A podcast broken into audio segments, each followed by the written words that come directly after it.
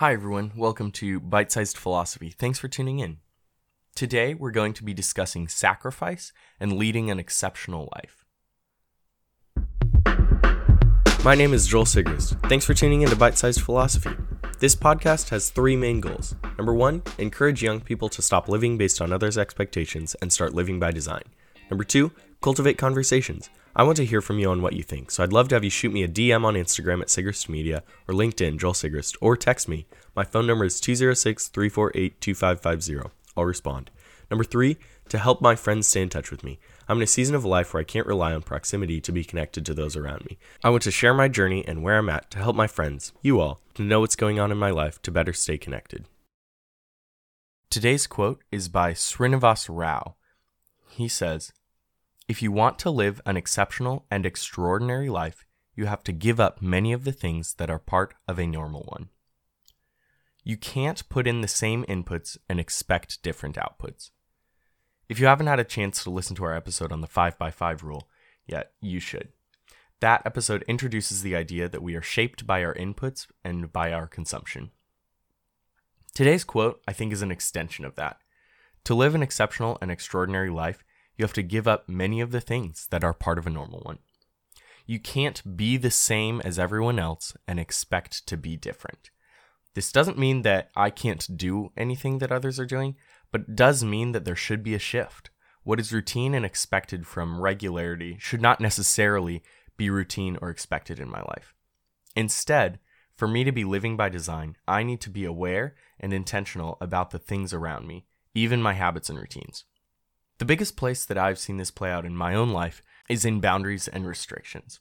Over the last few years, my boundaries have grown astronomically. I used to say yes to anything that anyone wanted me to. Now I can't anymore because there's things that I want to achieve and there's things that I want to make happen that I can't, that won't happen by accident. Things like this podcast. To achieve this podcast, to make this podcast a reality, I have to be saying no to a lot of things.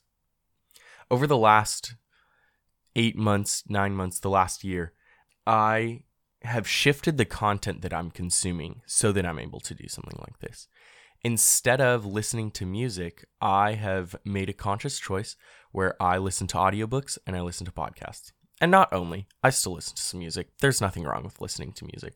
But for me, I have finite time and I want to be maximizing the education and the learning and the growth that I'm doing so that I'm able to share it this has transformed me into a different person. In 2019, I was able to finish 36 books. I met my goal of 35 books in 2019. A lot of these books were nonfiction and focused on leadership and success and habits, and recently they're focusing on negotiation. I have learned through this discipline that I love reading. Books have become my favorite way to learn, and reading has transformed me astronomically. This podcast really came out of those books and that rededication to my own growth and transformation. But to do it, I had to make the sacrifice of listening to less music and even fewer podcasts so that I could get through all of those books. To live an extraordinary life, I have to give up many of the things that are part of a normal one. And this doesn't have to be professionally. This doesn't have to mean in a career. I was talking to my dad the other day about this quote, actually. Um, and when he was younger, uh, when I was younger, and my brothers and I were first born and came into the picture of his marriage and his life, he talked about how he had to give up watching sports for a few years because he wanted to be around his kids while we were in our developmental years. Your exceptional results don't have to mean becoming a CEO. It doesn't have to be an entrepreneur or celebrity or anything famous. For most of us, that's not our goal. Being excellent and making sacrifices to achieve that might mean not watching sports anymore. It might mean giving up eating desserts or eating fast food so that you can achieve excellent health. It might mean sacrificing your hobbies to pursue deeper relationships with your loved ones, but it's going to mean sacrificing something. To achieve excellence, we can't say yes to everything. We need more focus and more awareness than that. I think the same is true of teams and communities. To become an exceptional team, you must give up the things that are woven into the DNA of a normal one.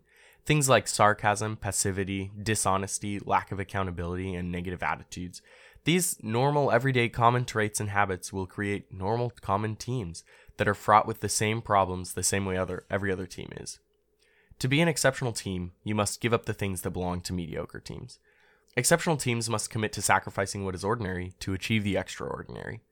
I've been on a few teams that have done this and have embraced clarity and honesty as core values over niceties and passivity and dishonesty. It's challenging and sacrifice is built into the DNA of this quote and idea, but the payoff is worth it. And it's a choice. I believe that not everyone will achieve exceptional results at everything. That's why it's exceptional. Some people aren't willing to make the sacrifices to achieve excellent results. Excellence does not happen on accident. Our lives unfold in front of us based on our actions and beliefs, whether we want them to or not. That's why I'm passionate about living by design. If we aren't being aware of the habits that we build and the lives we're designing, they will happen without our control. I was listening to a Tim Ferriss podcast the other day with Gary Keller, the founder of Keller Williams Real Estate. And he said, if you don't choose the direction of your life, you'll go in any direction to places you didn't want to be at because you didn't choose and design where you wanted to be. I think this is so profound. Some people won't make the sacrifices or won't take the time to think about where they want their life to go. They won't design anything. And there are consequences to that decision. Not that they can't be happy or won't be happy or have a good life, but I believe that they won't lead exceptional lives.